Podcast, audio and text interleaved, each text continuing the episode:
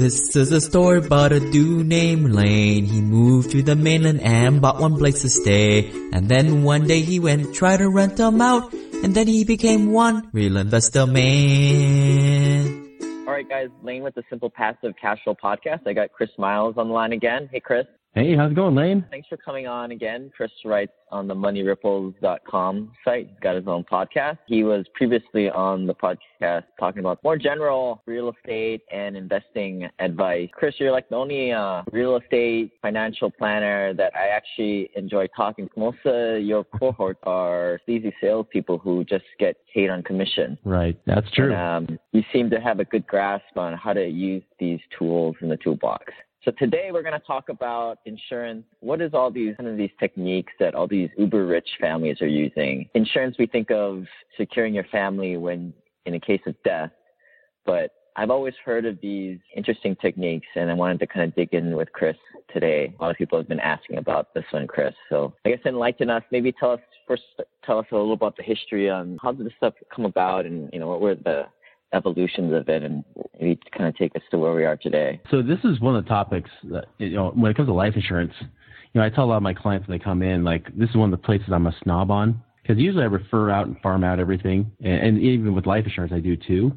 Uh, you know, for example, I'm not an accountant, but I do have great tax, you know, tax advisors there, and, and they're awesome. And so that's one of the things I'm snobby about is having the right accountant.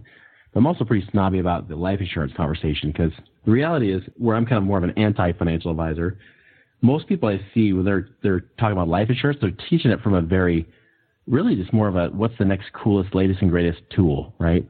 And they're all kind of I don't know, they seem transparent to me in the sense that most people's perspectives on life insurance and how to use it is totally not even close to use it the way it should be. And uh, you know, you talk about the history of life insurance. I mean, there's different types. I mean, really, if you talk about two main types, there's term insurance and there's permanent insurance, also known as whole life. Even universal, universal life and those kind of things is really a version of term insurance. But if you're looking at the two types, it's really term or whole life. Term is actually something that came more recent. Whole life's been around forever. I mean, hundreds of years they've had companies doing whole life insurance where you pay the same premium for your entire life, nothing changes. It's kind of like getting a mortgage payment for 30 years.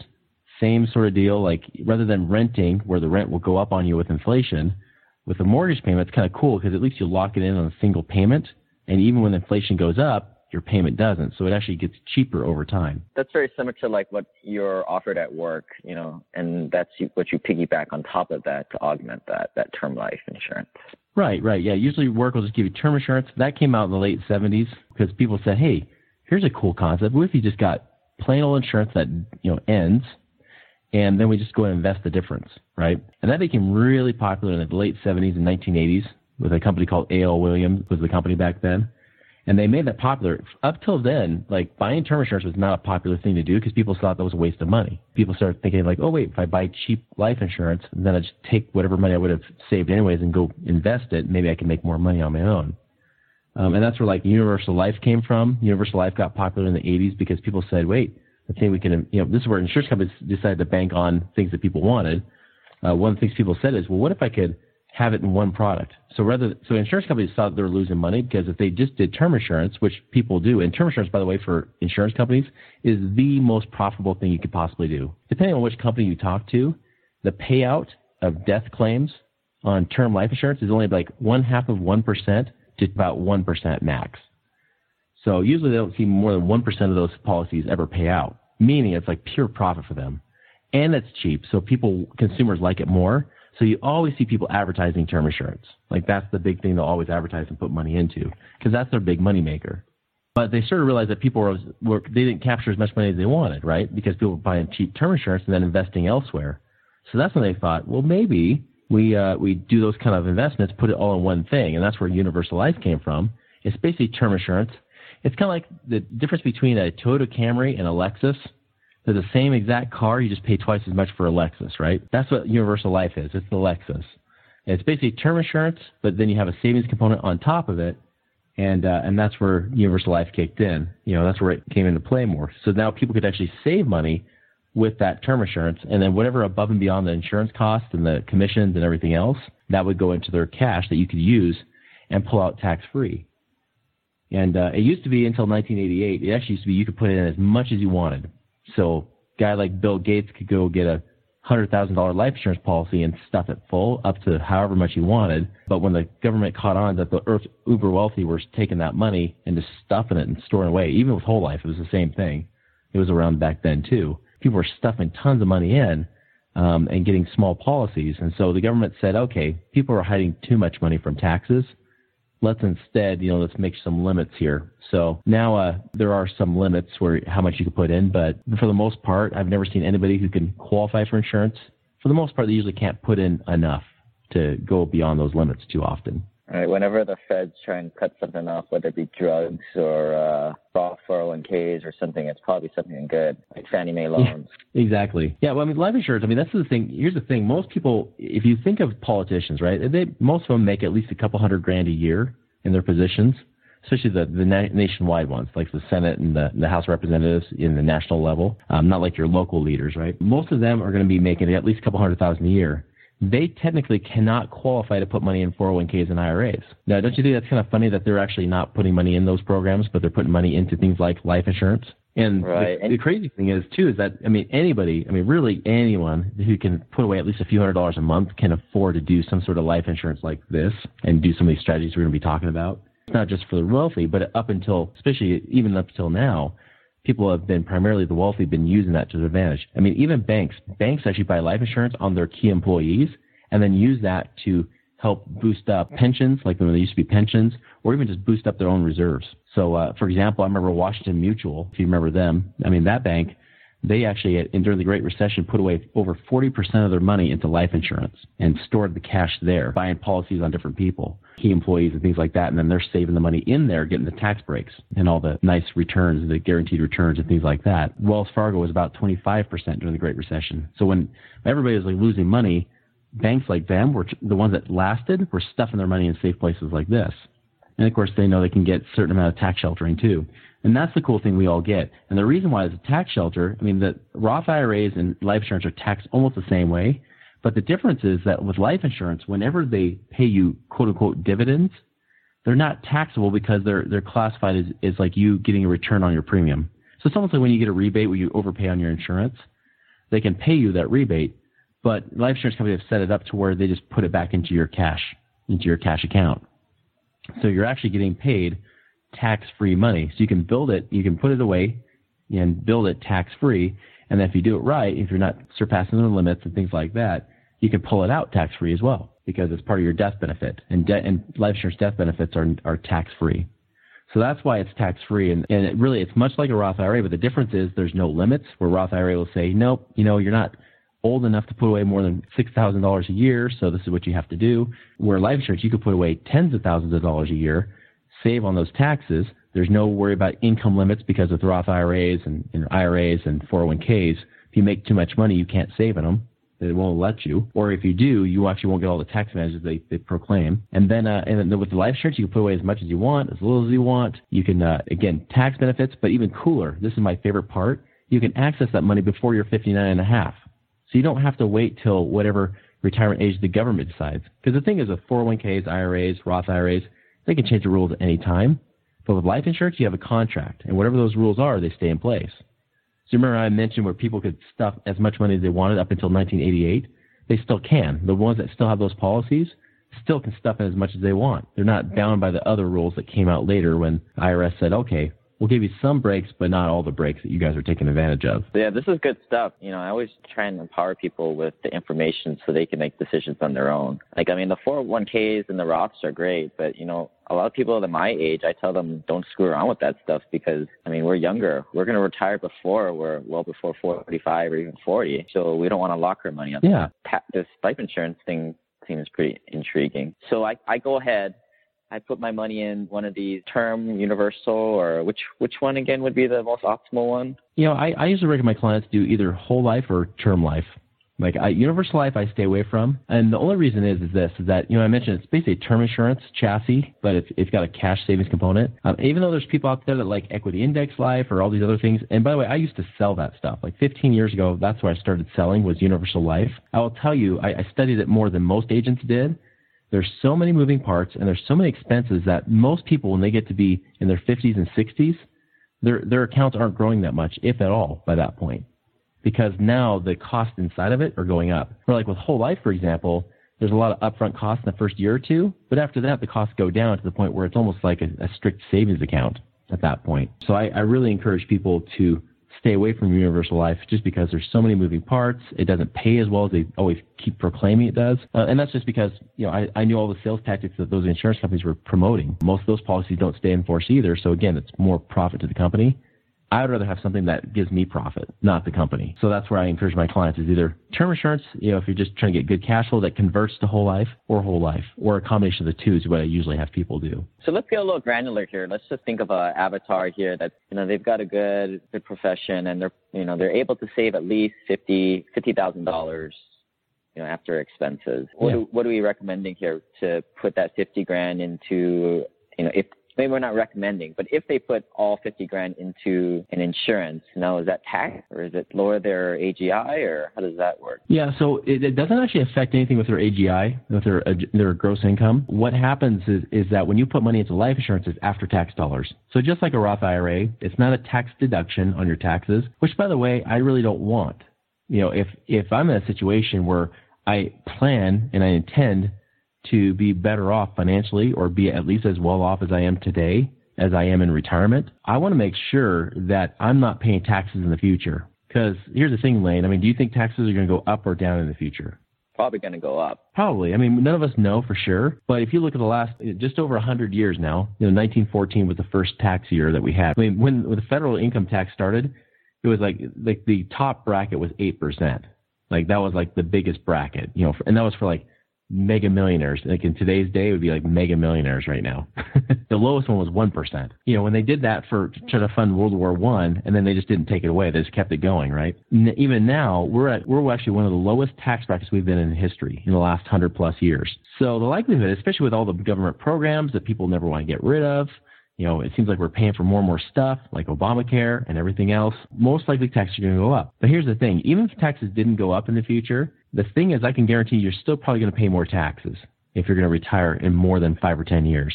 And the reason being is because of inflation. Because even if tax brackets stayed the same, the thing is that you're going to have to start living on more and more money because things get more and more expensive over time, right? It's kind of like uh, a, I use the example of my dad. My dad, you know, he's you know he's in his 70s right now. Back when he was 19 years old, in 1963, my grandfather actually set up a life insurance policy on him for a whopping fifty thousand dollars. So a fifty thousand dollar death benefit, right? Now, Lane, would you say that's a lot of money, or is that pretty crappy now? That's uh, I don't know what that would buy him.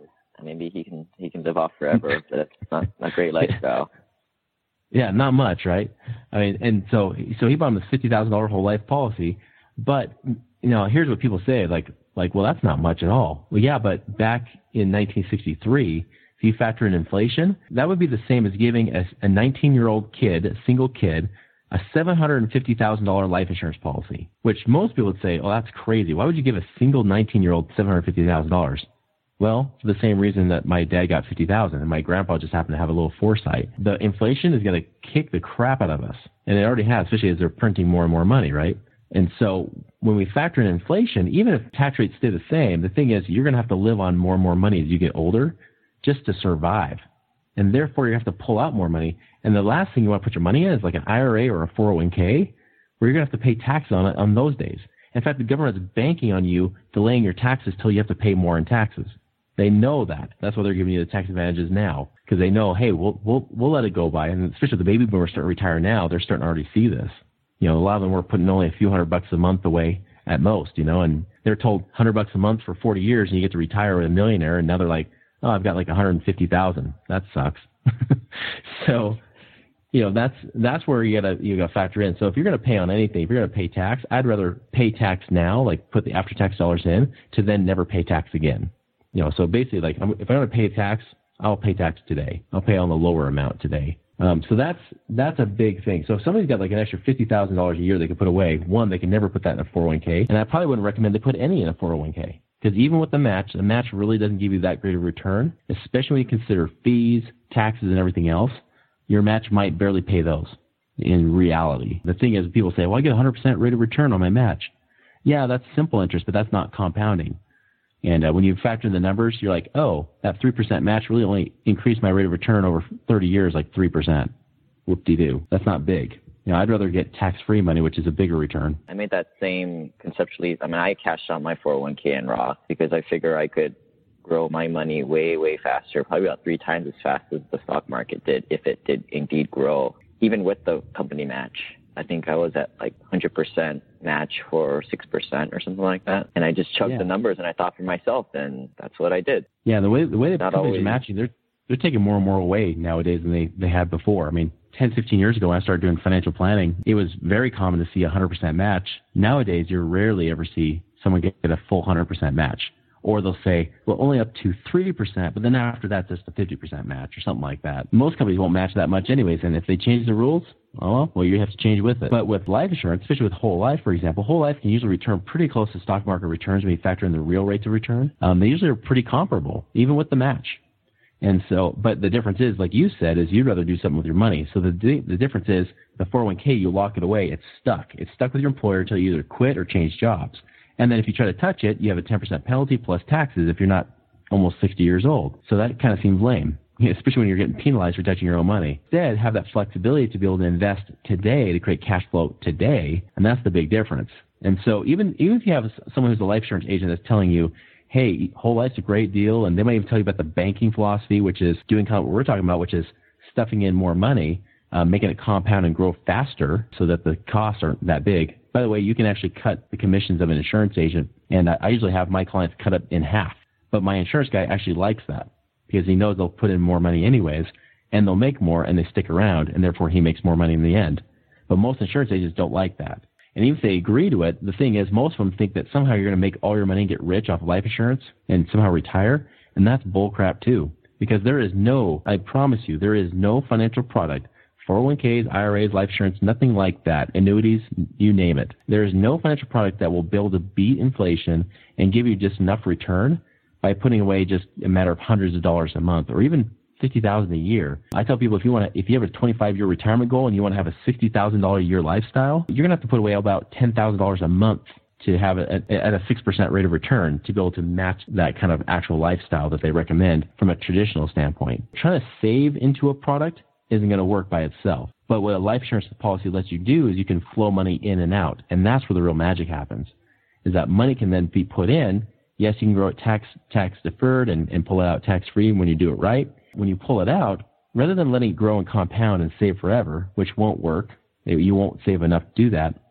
Instead, use that money elsewhere. Uh, many times, you get business owners; they might put it into their business and make more money there. If someone's working a corporate job, like you were saying, and they say, "Hey, I've got this extra fifty thousand a year. What do I do with it?" Then we say, "Great, let's flow that money. Let's flow it through life insurance, where you can make money there, and then you can borrow from the policy. And when you borrow, that means your full amount of money is still compounding, as if it did. It's because it's still in there. You're just borrowing from the life insurance company like it's a line of credit. You borrow from them. So that's you, continuing to make what, like a eight percent or something like that in there. you talking about the rate of return that they make compounding? Yeah, put it in. It's making. I mean, what is what is it making in there? I mean, most of the time, like at least the rates they're paying right now, and if you set up kind of like the way that that I have my guy do it, we we found a kind of a nice balance to get the optimal return, but still get um, maximum flexibility and death benefit too, because you do need the death benefit to do some cool things later on as well. But usually, I, I tell people four, four and a half, five percent tax-free returns is pretty typical. Which, if you factor in tax-free, that's almost like getting seven, eight percent in your 401k, and and that's assuming current tax rates, right? Yeah, and that's and by the way, most 401ks usually only average five to six percent, like after after you factor in fees and such.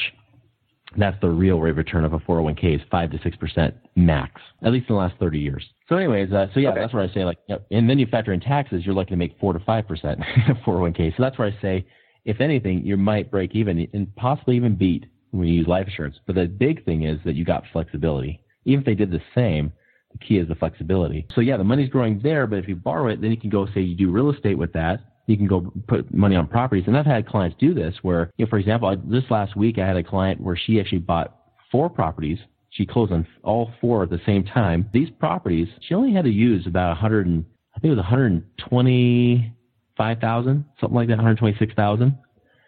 But those properties are going to net her about after expenses, property management fees and everything, she's netting about seventeen to eighteen hundred dollars a month. That's over twenty grand a year. She's making from like 120 grand.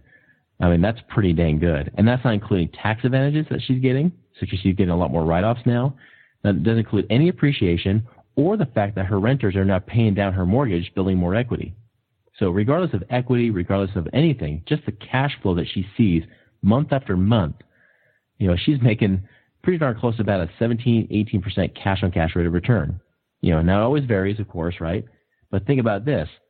She's now making a return from that. The money that flows the life insurance, they're making money there and making money with the real estate because that same money is being making money twice because you're using that money twice, right? Now you're making more. And the thing is, again, like she can, you know, build equity and all that kind of stuff. We can sell properties later on, buy more. That's the cool thing that you can do. And you really can't do that with a 401k. I mean, you do if you can quit your job, if you feel comfortable just quitting and then just cash out your 401k because you can use a 401k or IRA to then roll over to a self-directed and start doing real estate. But uh, life insurance, you don't have to ask for permission. It's your money. And the cool thing is, again, like if you're doing it right, you don't have to worry about taxes on that money. So it's growing tax free and you're able to use it today to make more money and basically make money in two places or more at once. That's the power of it when you take that money out of that, that insurance policy and you go buy a property, is is that kind of essentially like you know having a self-directed IRA custodian? Everything that within that file is not taxed. Is that how it works? With the life insurance, yeah. I mean, all that money because you already put in after-tax dollars, so it doesn't get taxed for that reason because it has the same rules as a Roth IRA. But the difference is that when it grows, when they pay you dividends, they classify it as a return of premium. So just like when you get a rebate, a rebate check from an insurance company uh, for overpaying or escrow payment or something like that, you don't get taxed on that money. It doesn't count as income. So that's how they're able to bypass all that stuff is that they just classify as return of premium. And don't worry, the government totally knows it. And they, the, in fact, they're the ones that created it. so it was congressmen that made those laws, those tax laws that apply to life insurance companies and, and life insurance proceeds. So yeah, I mean, and then if you're using that money, then putting that towards real estate or whatever else, and you're, you know, doing the same thing with real estate, you can even get some tax advantages there. I mean, the cool thing is you're bypassing taxes like crazy, but you're also cash flowing today. So your retirement actually becomes something. And I think that's what's awesome is that think about what people have to do normally. I mean, most people would have to save a million bucks to then have a financial advisor say, good, now you can pull off two to three percent a year. So at the high end, thirty thousand dollars a year, right? That's twenty five hundred bucks a month, as long as you save up a million bucks. But just like I, I used the example of this woman last week, she bought four properties. Plus, she actually took another hundred grand, and she's making like a a guaranteed five percent return where they're paying her monthly, so a four hundred sixteen dollar a month check on top of her like eighteen hundred. She's making like over twenty two hundred a month with like two hundred twenty grand. So she's making almost as much as a financial advisor would tell you with a million bucks, but she's doing it with like a quarter of the money. And even if she got up to the point where it was equal, doing the same kind of returns, she does it with a third of the money. And she's getting that cash flow today. She doesn't have to wait until she's retired to do it. And now she's like saying, cool, next year I think I'm going to go to Bali, Chris. I'm going to live in Bali for six months. And whether she makes money in her business, she doesn't care. She's actually set. so it's pretty, you know, with everything else that she has coming in income wise. That's the beauty of it. It's like you can really create awesome, awesome results just by leveraging your money differently, doing things outside of the box. And, uh, and I'll tell you, like even even some insurance, life insurance people, every, everyone I've met, I mean, almost all of them, they, they get this, they understand it, but they don't want to teach it because they're always fighting for your dollars. And this is why I don't sell life insurance anymore. This is why I refer it out because if I'm strategizing with somebody, I don't want them to think, oh, well, you know, put more money in my policy because that's how I make commissions. I don't do that. I'm like, no, you, you know, you hire me as a consultant and then, uh, you know, I connect you to the right people. We strategize this and make sure that it works in your benefit that it works in your self interest, not in somebody else's, where it's just fat in their pockets. It's like, no, you can make money too. All right, yeah, this is very intriguing, and I got I got two more questions before I'm ready to wire my money for you to set me up with this. so you want the easy question or you want the hard question? Yep, lay it on me. I don't care. Give it to me. All right, the biggie. So say I have I, I've got all this money in my life insurance policy, and I take out uh, thirty thousand dollars to buy a property am I able to leverage that money in non-recourse debt or recourse debt like a Fannie Mae loan? You know, this is my big tip with uh, Roth IRAs. You can't leverage these things. You can, but it's just like really yeah. junk, non-recourse loan, 50, 50% LTV. Right. That's why I always tell people if you're going to self-direct a Roth IRA, it's best used in a syndication because you don't leverage. You just buy stocks in a large apartment complex or something like that. Right. Yeah. Non-recourse loans are more with like self-directed IRAs and whatnot. And and I actually I've yeah, seen they, a real estate guy recently where he's been able to not have to put 50% down with an IRA. They've still been doing 20%. If it's your first four properties, you know, 25 thereafter. Um, they've been able, to get around that recently, which has been cool.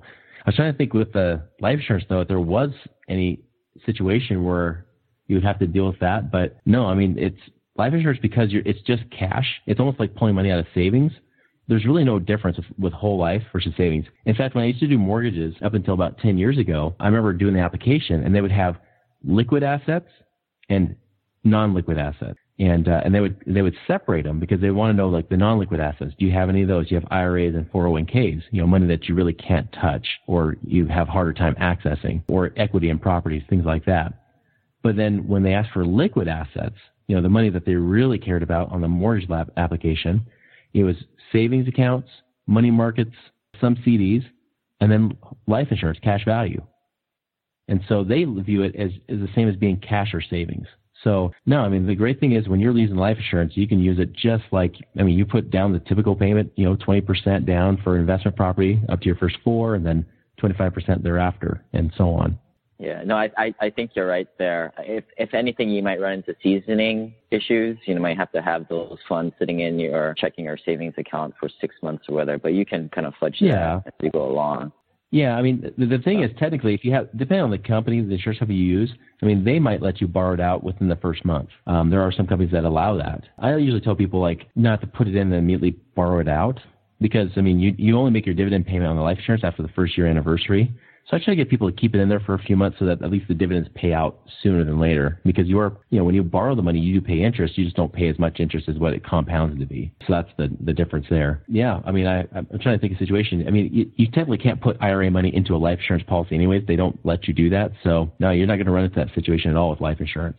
I'm a big proponent of leverage here. I mean, if you're not going to use leverage, you might as well go into a syndication uh, with your cash. And so, like, let's just walk through this. If I put in thirty thousand dollars and I buy some turnkey home that's a hundred grand with my life insurance money, go out and get a loan. The government will say, I mean, we're not going to run into any like the uh, UBIT or UDFI tax. You know, like how when you get a non-recourse. Yeah, not for borrowing money. Know, yeah, obviously, when you get a loan, any loan, you're not going to get taxed on it. Because in a self-directed IRA, you're not going to get taxed on the self-directed IRA portion. But if you're going to leverage that thing, 50% of that, you know, if you're using 50% leverage, mm-hmm. 50% of that will be subject to unrelated business tax. Right. Is my right. understanding. Yeah, yeah, because you can borrow up to 50% of it, and yeah. So the 50% that you came from the self-directed IRA will be not taxed and that's cool. But the other part, the government's gonna be like, no, no, no, no, we're gonna tax that because you went and financed that, and mm-hmm. we're gonna come and tax that. So that's what I'm wondering. Right. What's going on here with this thing? Yeah, like like like when you borrow from a 401k, for example. I mean, this is where I tell people are like, oh, I just borrow from 401k, same thing, right? I'm like, no, it's not because, you know, for example, especially with a 401k or an IRA, I mean, you're putting in pre-tax dollars.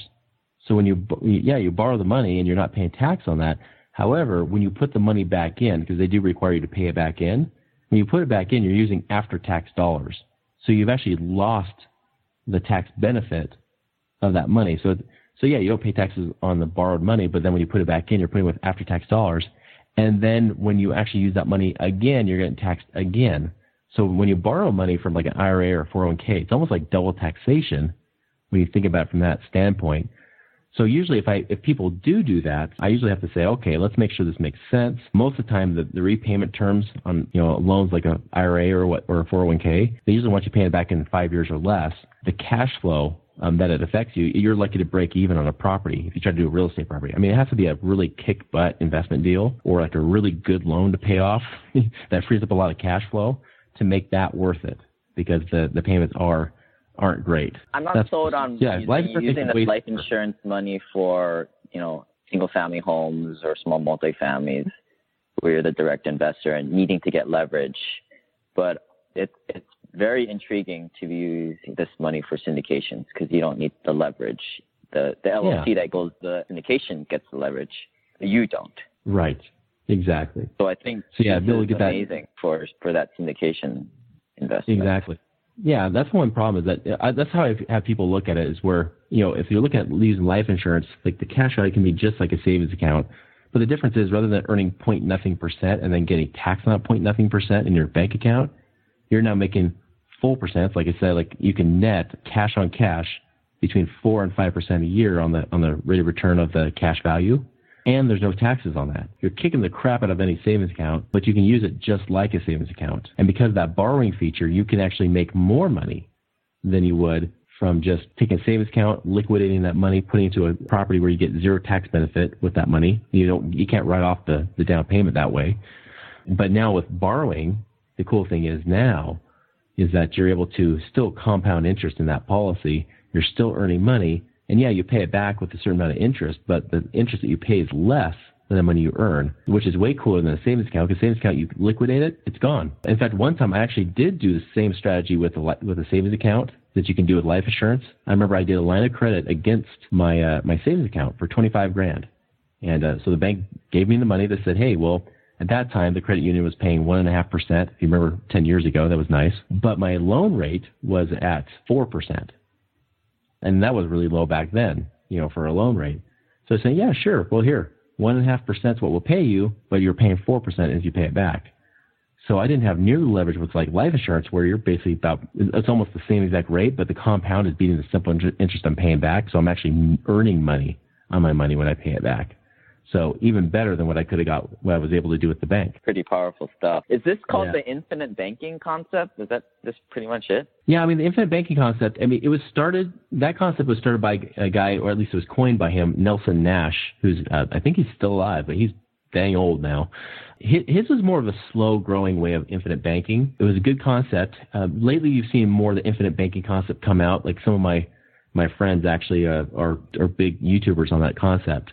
Uh, the one thing I would say I differ on a little bit from the infinite banking concept is that although I use that strategy, uh, I'm not a big proponent of you know, paying your bills with it. Because a lot of them say, hey, you can save money. Because same concept I just taught about that leverage and not putting in a checking or savings account. They could do the same thing with paying bills and everything else, paying off car loans and whatnot. But the thing is, it can be so complex that to save or make an extra, you know, hundred bucks or so of interest, you know, to me in a year or whatever it might be, is like that's not worth all the the paper, all the paper tracking and the, the moving money around that to me seems too complex. I like to keep it simple. And I also understand too, and, and you'll understand this as well as, as you as you go along, the death benefit is actually one of the most powerful parts of the policy, not the cash value. Because the death benefit, when you when you know that there's guaranteed money that's going to pay to pay off your bills, pay off your taxes, pay off whatever, right? That life insurance death benefit becomes your permission slip to spend money while you're alive. So the cool thing is you can basically disinherit your kids, use up all your money because you know you have that life insurance that's going to be paying out someday. So infinite bankers, most of them will say, here, we'll give you no death benefit, very little death benefit, but we'll give you lots of cash. And then there's the normal people, the normal insurance agents will say, well, hey, we won't run up the cash. It'll take you forever to build cash, but you get a death benefit at least. It'll cover your needs. And then they'll say, drop it when you're, de- when you're retiring, which is dumb. It's like, no, if I'm going to have a big estate, if I'm going to create the kind of wealth I want, I know the government's going to want it. So let's create all this trusts and strategies to make sure I shelter it from taxes so my family gets it. But you know what? Even if I don't want my family to get a dime, I can still spend down all my money. I can keep mortgages on my rental properties. I can have mortgages all over the place and loans all over the place because I know my death benefit will pay off all those loans, freeing up my cash flow. So I don't have to go and focus on trying to pay off all my loans and use all my extra cash for that. I can say, you know what? I'll pay the loans as I need to pay them. I'm going to keep the cash flow and have a life. And you can do that or you can use the life insurance to pay off all your debt, so then you, nobody has to worry about your debts, and voila, you know. And and if you have a death benefit, you can also do things like when you're older, after age 62, and say you got a home that's mostly paid off or all the way paid off, you can even do reverse mortgages.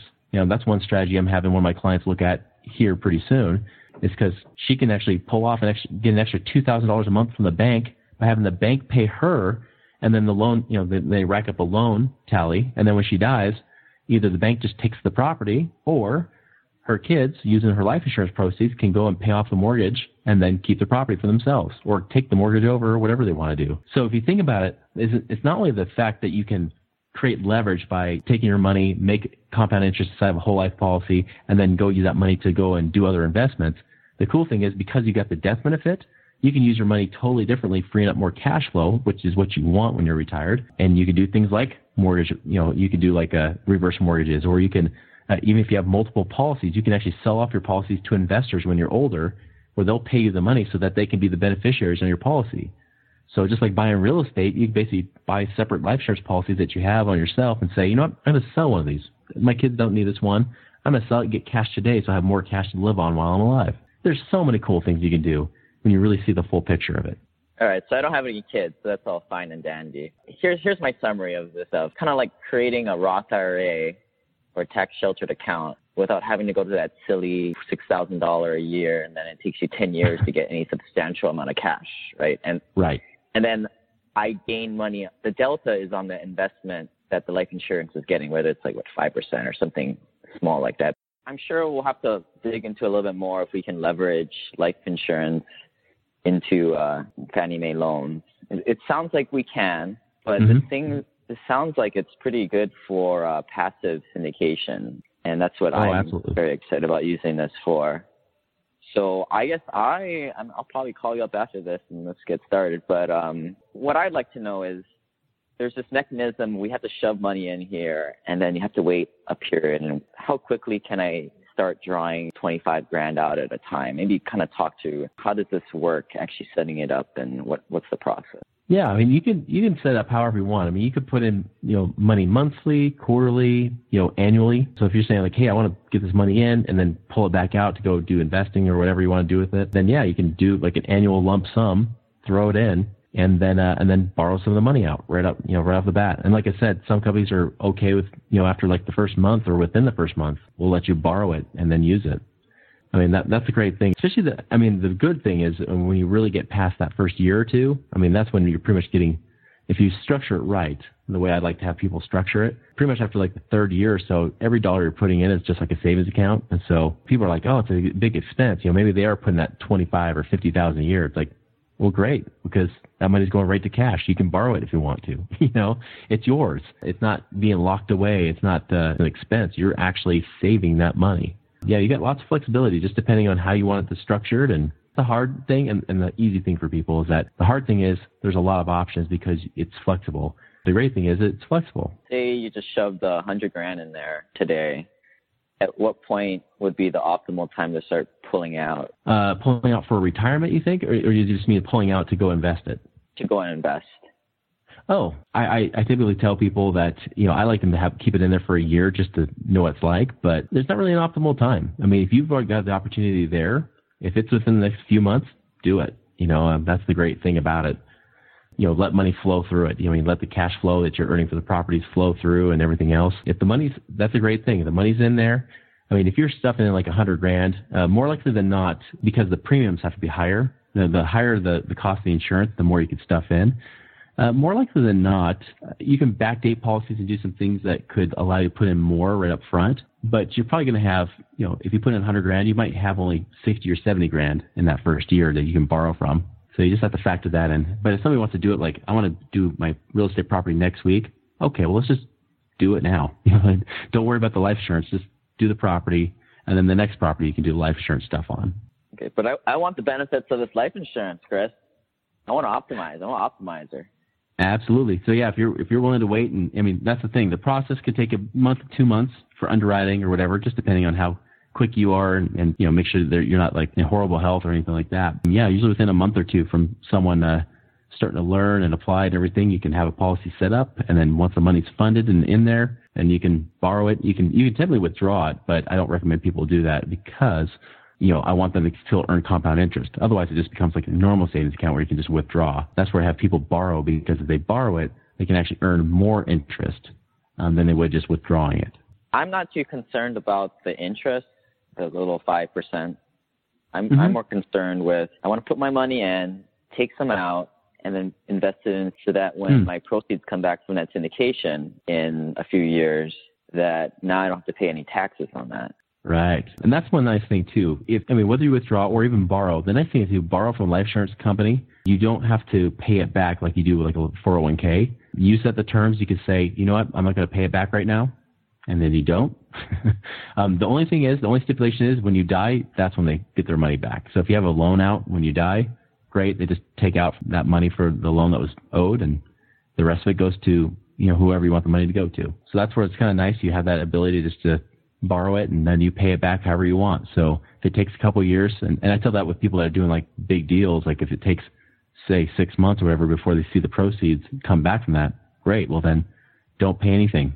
you know, you can pay the, you can pay on the interest, you can pay nothing, you can just pay whatever you want, and then uh, when the money comes back in, great, you just pay it down just like a line of credit, and you still have that money available to use again. It's pretty cool. But you can only borrow what you put in. There's no negative balance. No, yeah, I mean you can't you can't borrow more than what's in there. Is there anything else you wanted to mention on this stuff before we kind of wrap things up? You know, uh, yeah, one other thing I think uh, just on that banking infinite banking concept. You know, a lot of people will tell you, hey, you can pay off your cars, pay off your house with it, and everything like that. That's true. And this might be kind of what you were just touching on a little bit with the leverage aspect. People will say, hey, should I use my money to buy these properties? No, like if somebody's trying to buy a real estate property, I say, great, you borrow it for the down payment, but don't pay off these investment properties with your whole life. Because, at least as of right now, the interest rates are so stinking low with the bank, I would much rather pay pay the interest at a low rate to the bank than to myself. Now, all things being equal, I mean, if there's if it's like the same interest rate, for example, well, maybe I'll use the whole life, but I would rather use whole life if I'm going to borrow it for things that either I can, you know, try to leverage and try to create money with or where banks won't give me the money. So I like to still leverage banks' money. I like to borrow from them and I like to borrow from my policies too. So, uh, so if I can leverage the bank, and especially now where it rates are so stinking low, I leverage them like crazy. I don't, I don't max out the life insurance. I max out the banks and then life insurance second after that. Totally agree that going back to your dad's $50,000, uh, policy. I mean, that was a lot of money back then. You and me buying a million dollar property today that we're living in today, and our kids 30 years from now, and it's like, well, Grandpa Chris's house that was a million dollars, that was like super cheap. Like now it's like five, ten million dollars like an average home. Exactly. Best time to buy real estate was 30 years ago, right? I mean, Lane, do you remember the days when you used to think a hundred thousand dollars a year income was huge? Well, I still think it is. I'm pretty, I'm pretty cheap, but yeah, it's gonna go. it's not what it used to be. Oh no, not at all. I mean, I remember, I remember even like 15 years ago thinking, man, if I was making a hundred thousand a year, I'd be rich. Now I'm like, no, a hundred thousand a year is not that much. Like, I have some, I have some clients right now, they they have a hard time even making a hundred thousand dollars a year just because of their situation or they're in California or something, right? That's the thing. It's like you know, even a million dollars today is not like a million dollars was 30, 40 years ago, where it seemed like a lot. That's like Austin Powers, you know, where Doctor Evil like well, ransom for one million dollars. They're saying, well, that's nothing. Do it for a billion, right? so same kind yeah. of thing. I mean, that's that's where yeah, you just never know, and that's why you, you can't. That's why I like to focus on cash flow because cash flow we see today, I can't always project what a million dollars or five million dollars even going to look like then. It's like, what about now? Like, can we create that retirement or that cash flow stream now? That we can control, that we can see, and that's real. Everyone's all freaked out about getting debt to their name, but in actuality, that low interest rate loan, that's the most valuable asset over the actual real estate. Yeah. Locking those. Yeah. And especially if inflation is really bad, man, a loan, a mortgage is like one of the coolest things you have because now you have a low interest rate, but now like it's locked in. You don't have to go chasing. I mean, imagine how bad it would be if you had to save up to buy a house in cash and you're chasing after the after the, the home prices. So you're like, oh, I've almost got enough money. I just got to save that that two hundred fifty thousand. Okay, well now I have to save three hundred thousand. Oh, now it's gonna be three fifty, and you're chasing inflation. Where with a mortgage, you lock it up, you lock it up, and then you're paying it down, and and not to mention you probably get some tax advantages from the interest and all that kind of stuff. I mean, you get some really cool things, you know, when you leverage money. And, and remember too, a bank bank has more money than anybody, and banks leverage money like crazy. I mean, they go into debt to you every day. I mean, if you ever have a dollar in savings, they're in debt to you. Because most people say, well, if I have to pay interest, well, guess what? You never hear a bank call you up and say, you know what? I just, I've hated that we have to pay you interest and I hate that you're keeping it with us forever. Um, I just hate being in debt. So please take all your money out of your savings account so I don't have to keep paying you anymore. Like you never see a bank do that. You know, banks are saying, no, I'm going to, I want you to put as much money as you possibly can because I'm to leverage it. I'm to make money with it. And that's the difference between the saver mentality and what the banks have is more of a steward mentality, and that's the mentality you need to have. You want to create cash flow, and you actually want to retire early. That's how you do it. Can I ask you an Armageddon question? sure. So, I mean, we all know about these negative interest rates kind of taking over Europe and Asia. I mean, Japan's kind of the front runner in that, and it just seems mm-hmm. like that's the next bubble happening, other than the student loan bubble. Mm-hmm. I mean, do you ever see these companies like just start defaulting one after another? You know, kind of Japan being first I mean, it's coming, isn't it? I mean, you know, it's, it's going to make the housing bubble look like nothing. I mean, I don't know if you've heard of like special drawing rights and that stuff, but what's your thoughts on all that scenario happening? You know, I think it definitely can happen. And I think that's why, you know, trying to gamble on things long term is risky. Uh, if you're trying to gamble on something being around like a 401k being around forever, we just don't know. If that's your plan, you know, that's where I say like short term is a bigger deal. And yeah, I, I definitely see, I mean, the, the, there's definitely the possibility of like Armageddon in the sense of, well, financial Armageddon where we've got, you know, uh, you know, countries defaulting. I mean, we already had a lot of Europe, you know, having to bail, get bailed out by different European countries to help them keep going. We got, you know, we had to bail ourselves out technically with taxpayers' money. I, I see that there's been a lot of mismanagement and a lot of inflation eh, eh, or overinflated, a lot of bubbles created. And right now we're feeling great, especially in America, because in comparison to other countries, we look great. And so we haven't seen that effect of like the US dollar losing tons of value or anything yet. I don't ever think the US dollar will totally lose money. And that's why there's different strategies where I, I tell people, hey, let's, uh, you know, for our savings, the savings that we have, let's keep a portion of our savings in buying real gold and silver, you know, and uh, not all the Bitcoin crap like that, because that can be that's risky as well. It's, it's the same thing as paper money, but it's just electronic. So there's no real value there either, right? Um, I like real things. You know, I like real assets. And so that's where I like people to buy a little bit of hard gold and silver and buying real properties because regardless of what happens in the world, properties can still be very valuable because there's utility. If you realize that you're investing, the best investments are the ones where you know how you're creating value for another person or groups of people, you're going to find out that you're going to make money much more certainly than those that don't. If you're just trying to ride waves of markets and stuff and just hope and pray that things work out, but you have no control over the situation, that to me is the riskiest thing you could possibly do, especially if bubbles start bursting. You know, that's where I like to say, no, let's stick with things that are guaranteed. You know, if you can't control it much, that's why I like savings accounts or whole life and things like that where there's contractual guarantees. And then for the things I can't guarantee, make sure I can control it as much as I can, control that risk, you know, minimize it as much as I can. Right. If you're going to buy something, add value to it. So I can yeah. meeting people. Dollars always follow value that you create for other people. Money doesn't come from things. Money comes from people. So you have to figure out like how do I create value for people in a way that they want to give me money. You know, even in real estate, that's true. A house doesn't write you a check. It's the person that rents it is the one that writes you the check. We talked a pretty good game on the insurance stuff. So is this a tool and toolbox, or is this something everybody should be doing? that's got fifty to hundred thousand dollars of extra income coming in. Yeah, I'd say in a lot of cases, yeah. I mean, I, I never like to say everybody should do one thing because it, it just always depends. Like I've had people do things where I had them buy term insurance and then did other things with the money, like paying off debt or something like that. I mean, it just depends on the situation. But yeah, I mean, for the most part, it's a great you know, cornerstone type strategy to use that's safe. It, it gives them access to their money so they can do more things with their money. So yeah, I love it. I think it's a cool way to make, make great money. Perfect. We're going to end this call, say goodbye to you, but we're going to still stay on the phone so we can keep talking about my personal situation. So, uh, bye, Chris, but not really. Thanks for coming on. you bet.